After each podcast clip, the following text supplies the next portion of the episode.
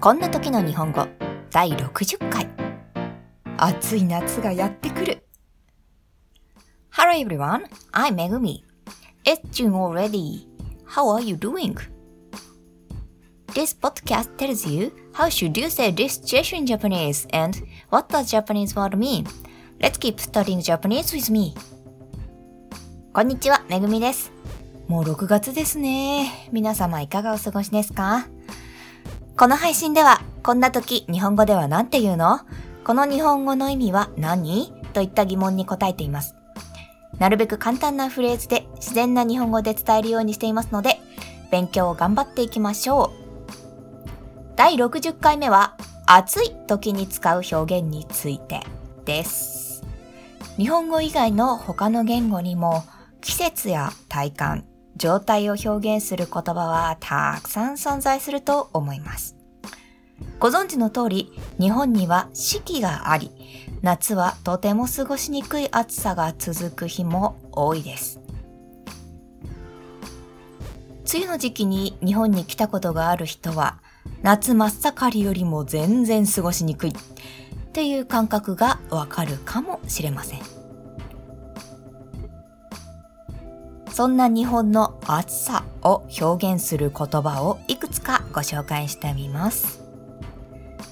1、暑い。いわゆるスタンダードな暑さを表す言葉です。気温が高いことを指します。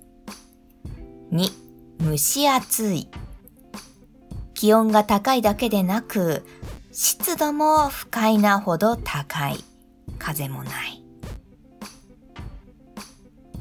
3、暑苦しい。気温が高く熱気がこもった感じ。4、べたつく。湿度が高い感じ。5、じりじりと照りつける暑さ。太陽の光が直接体を焦がすような暑さ。6うだるような暑さ。あまりに暑くて頭が茹で上がるような感じ。7溶ける。汗がだらだら出て自分の体がなくなってしまうような感じ。8酷暑。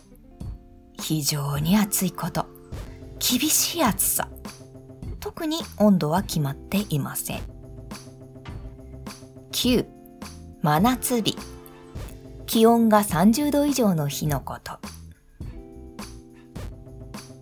10、猛暑。気温が35度以上の日。そして最後に、熱帯夜。最低気温が25度以上の暑い夜のこと。日本では息もできないような暑い夜が続くことも多いです。今回、気温の表現をいくつか出してみましたが、日本では気温を表すときは摂氏という単位を使います。なんとなく感覚を知るために一つ例を出してみると、日本人が言う30度は歌詞で言う86度にあたります。どうでしょう？感覚がつかめたでしょうか？日本の夏は信じられないような過ごしにくい暑さの日が多いので、この時期にいらっしゃる場合は、くれぐれも熱中症対策をしてくださいね。それでは第60回目の配信はここまでとします。That's all for today. If you have any comments, please post it on my blog. See you next time. Bye!